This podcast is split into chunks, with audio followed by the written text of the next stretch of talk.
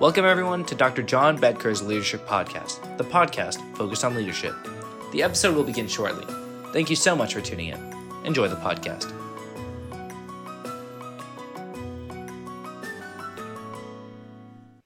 Welcome, everyone. I'm John Bedker, your host.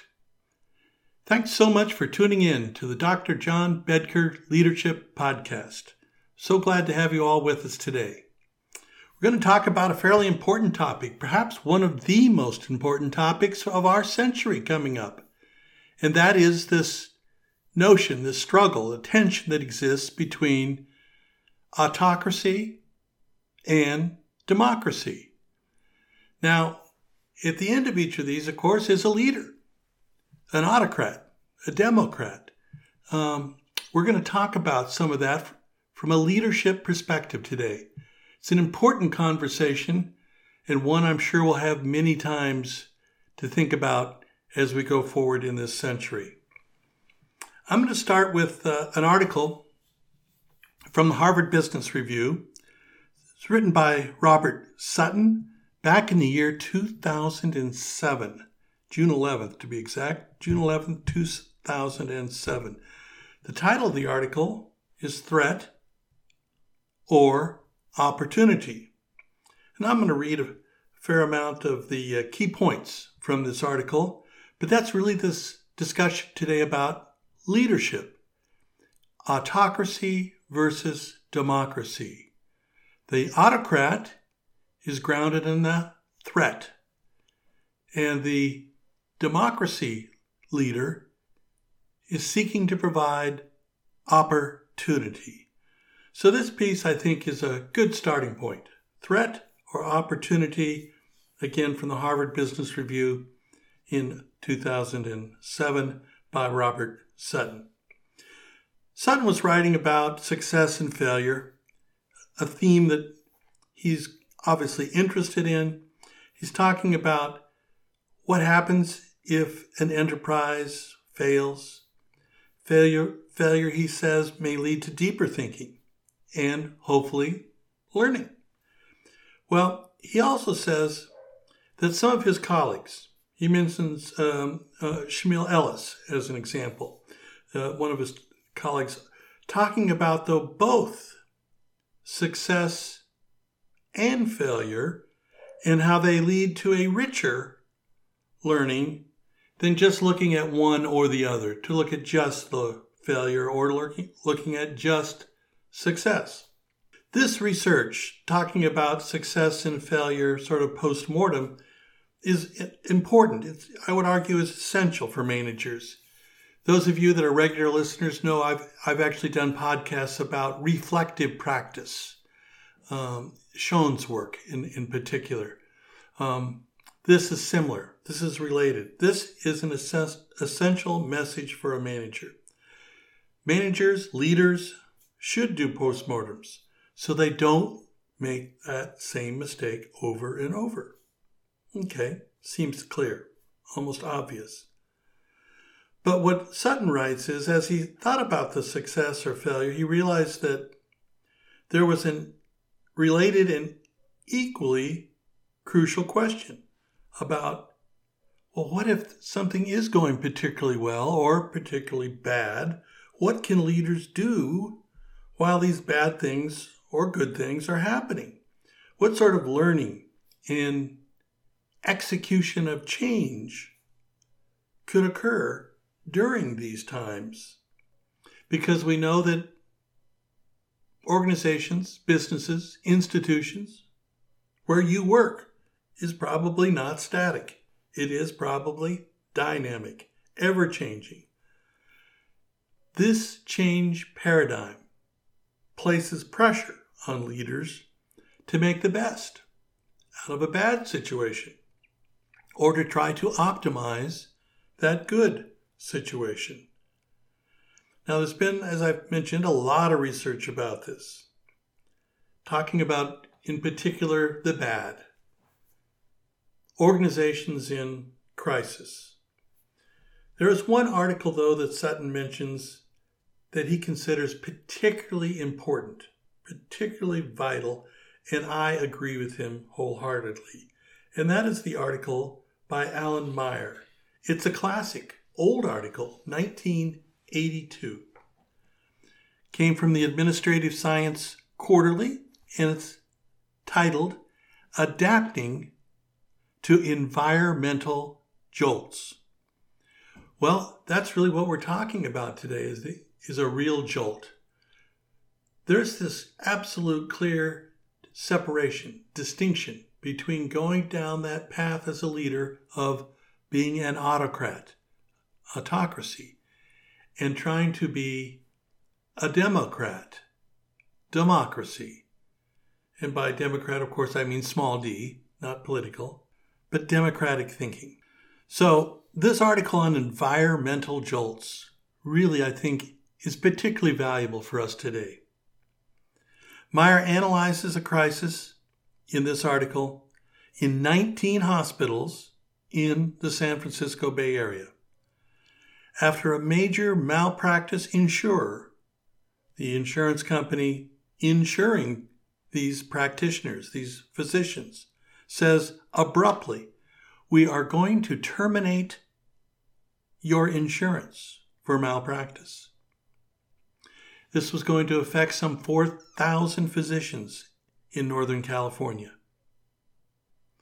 And they said that they would reinsure these physicians, but only at an increase in premium of 400%. Wow. So we're going to cancel your insurance. You can get it back if you're willing to pay four times what you had been currently paying. Well, the anesthesiologists in these 19 hospitals all banded together and they agreed to go on a one month strike. This was back in 1975. And the strike was to do no elective surgery.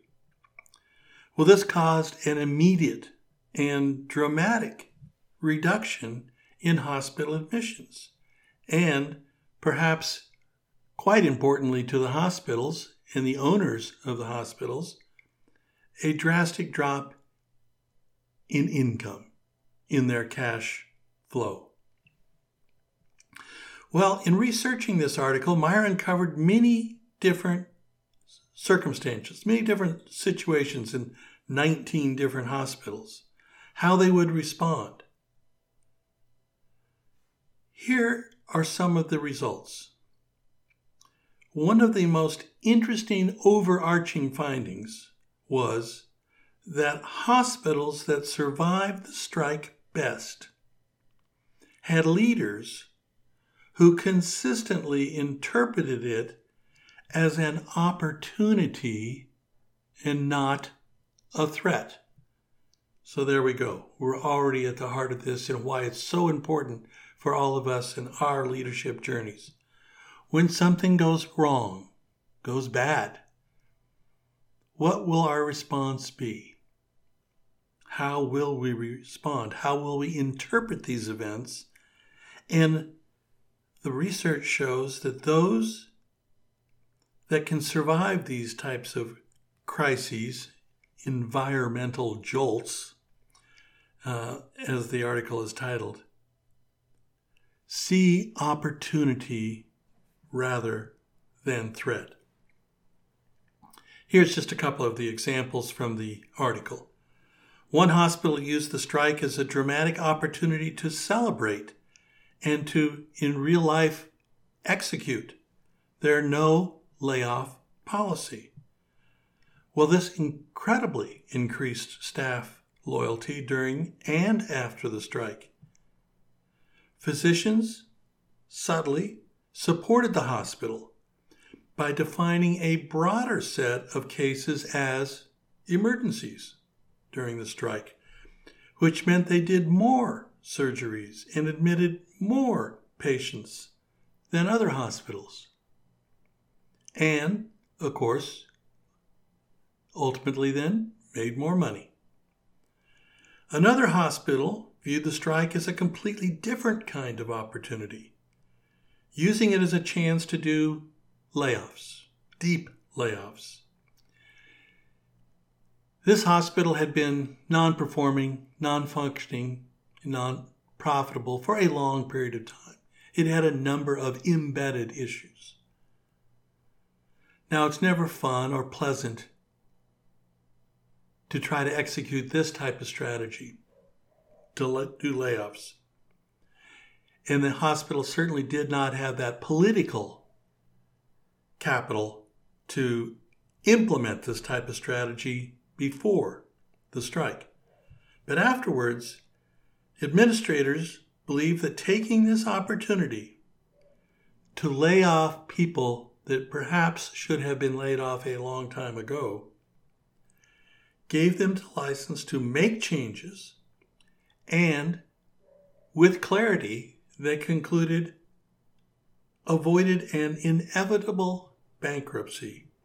So hard difficult choice but in the end accomplished a very positive goal avoiding bankruptcy Several other hospitals saw the strike as an opportunity to devote resources to attract non surgical patients, which not only helped them get through, endure the crisis, but gave them a greater income stream after the strike was over.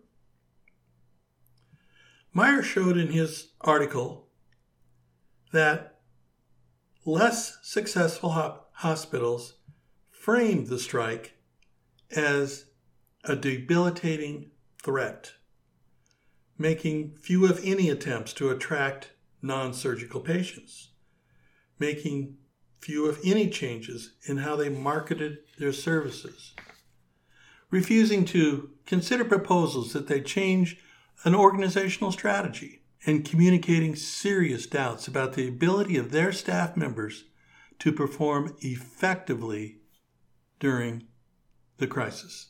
So, in these years since this work by Meyer, widely published, widely cited.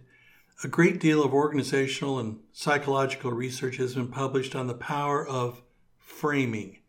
And that's a term and a word I would like you to capture framing. Framing shows that whether a challenge is framed as an opportunity or a threat, this is the framing, that that has a huge effect on how people respond. So, consistent with Meyer's work, the opportunity frame leads to far more adaptive behavior than the threat frame. Now, there's been a lot of work about this, and a gentleman by the name of, of Kahneman has actually got the Nobel Prize for what he coins prospect theory. Really, another kind of framing. So, talking about the gain or losses that could result, but how you think about it, what the prospect is, what the frame is, has a big effect on behavior. So, today we're talking about autocracy versus democracy. Well, let's talk about what that really entails from a leadership point of view. Well, if you're one of those people that may be vulnerable to an authoritarian organization, government, economic circumstance, you may become quite vulnerable and likely to lose your status. You might lose your place. You certainly might lose some prestige. What you're going to do is now become subservient. That's a difficult and complex idea to absorb. So, that vulnerability to authoritarianism really can have some fairly far reaching consequences.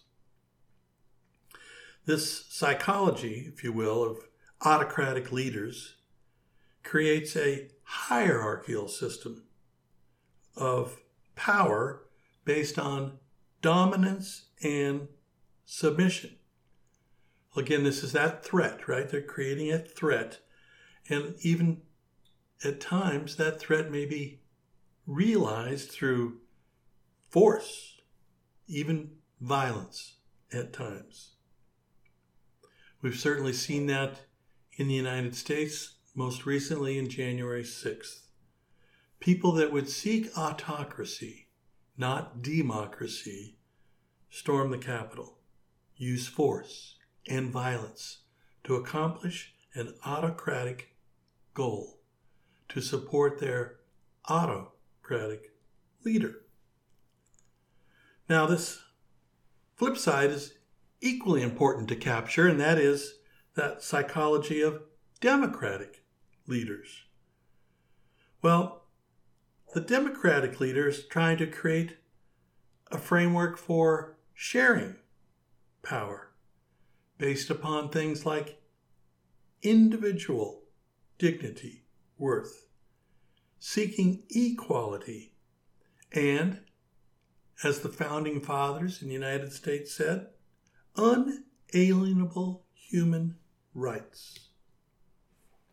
So let's go to leadership and the bases for the United States in one of our famous documents.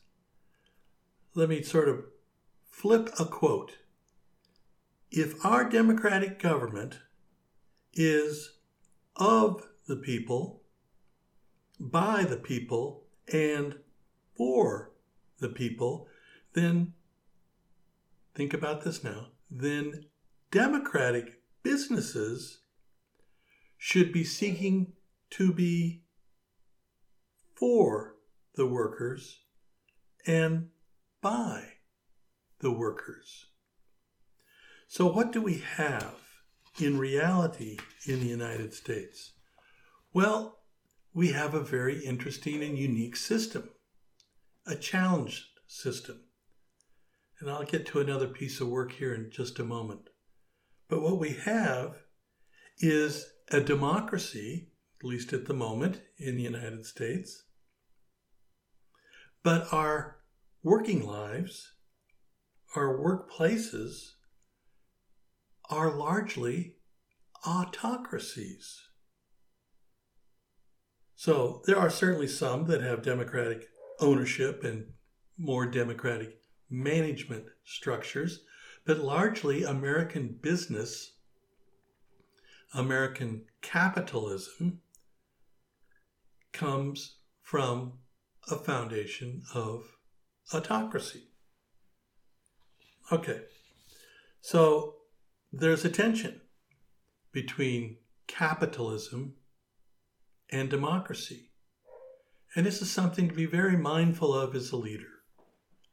Because the transition, if there was one, from an autocratic towards a democratic organization, well, that will take a long, long time, a long commitment.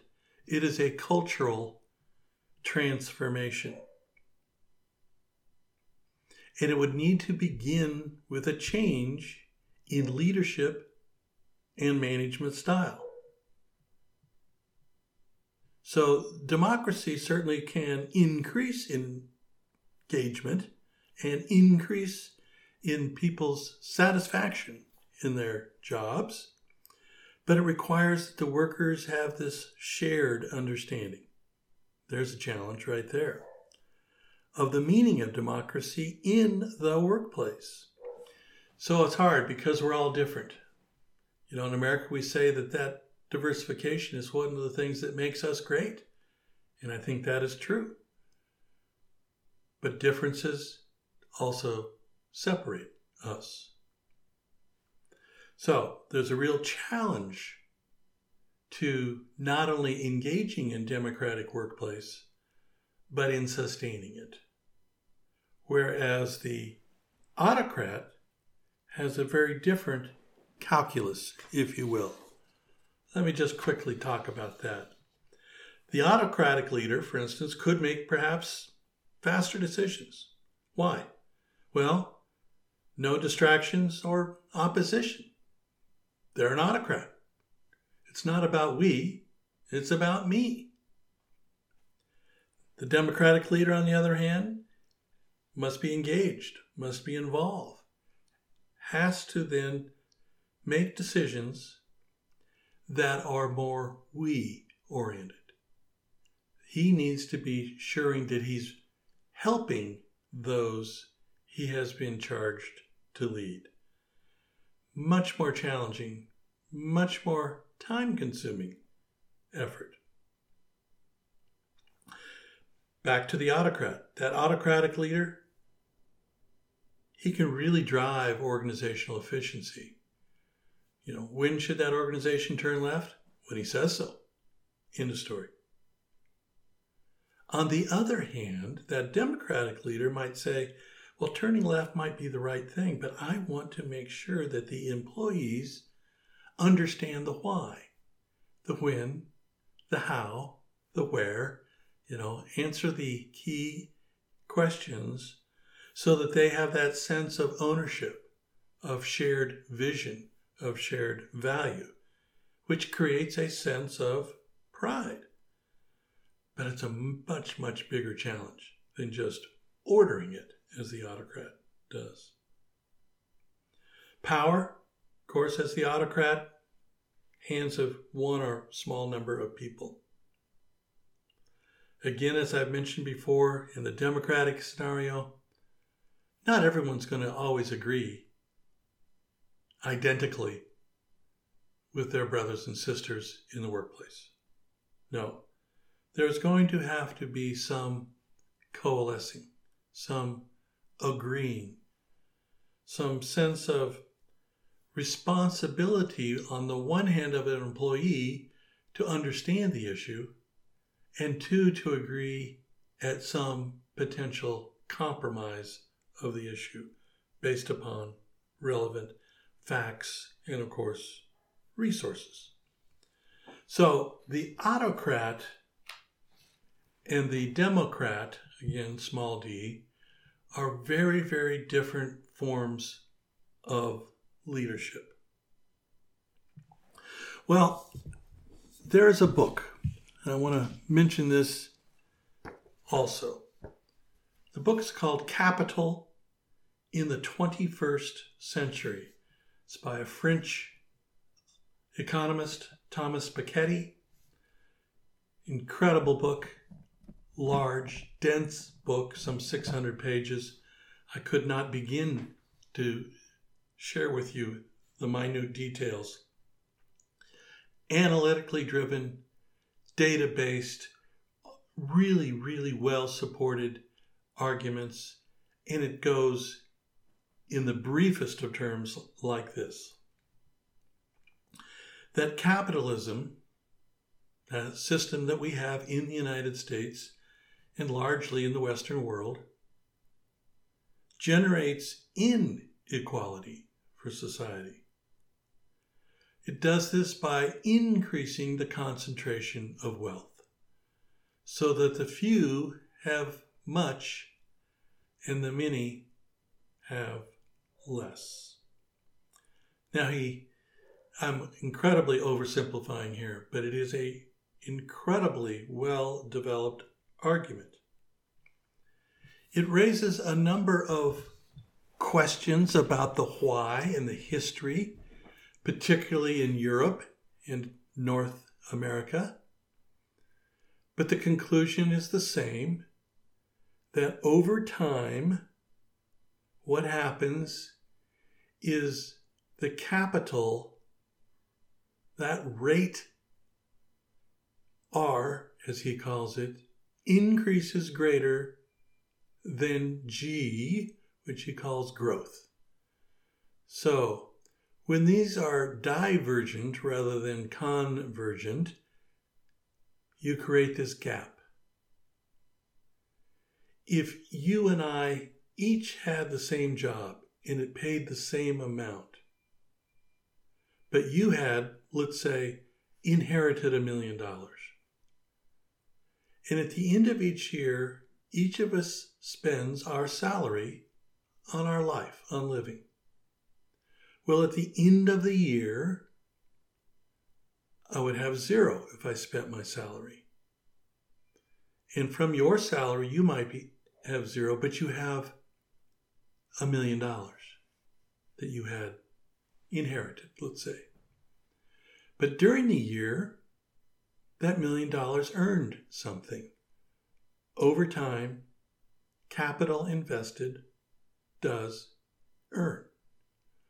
Now, it might not earn every day or every month or every quarter, but over a longer period of time, it accumulates. Wealth accumulates.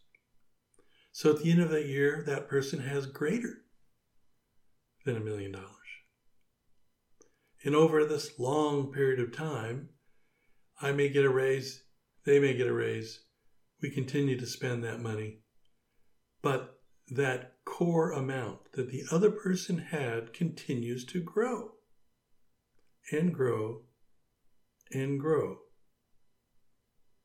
Well, what happens is that the wealth disparity, the inequality between the two of us becomes larger. And it becomes such that we create a society of haves and have nots. We largely do away with the middle class. We have the upper classes and everyone else.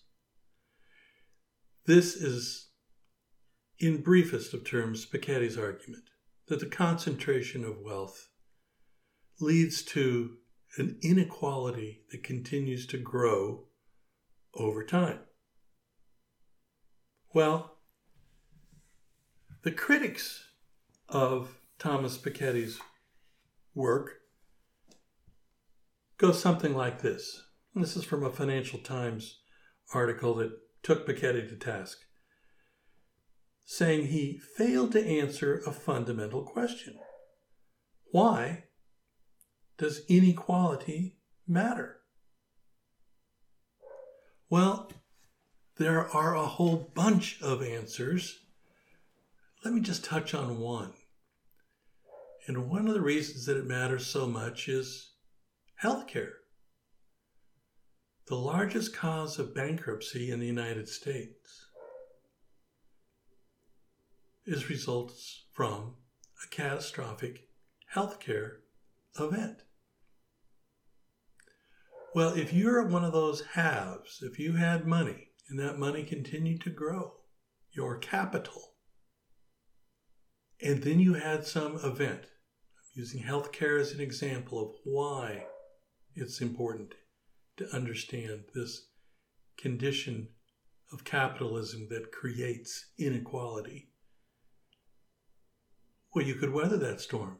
You could receive the quality and quantity of health care that you needed.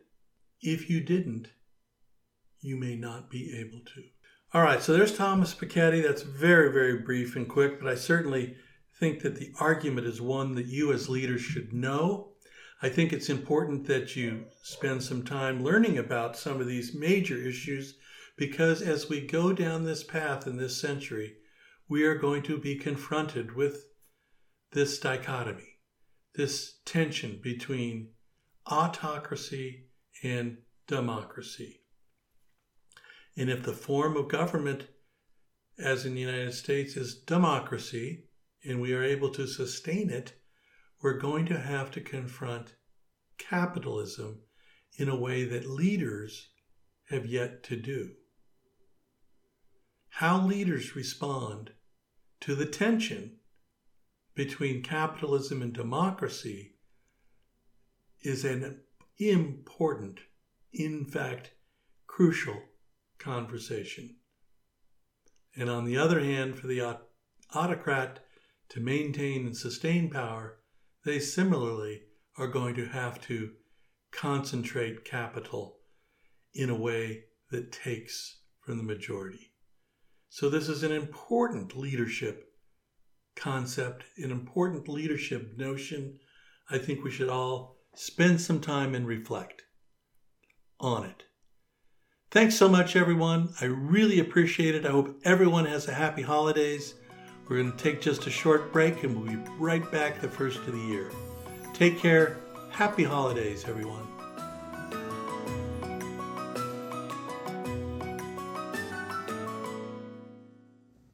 Thank you for tuning in to Dr. John Bedker's Leadership Podcast. We hope you enjoyed this episode. Please tell your friends, and of course, please follow our podcast and subscribe. Thank you again for tuning in.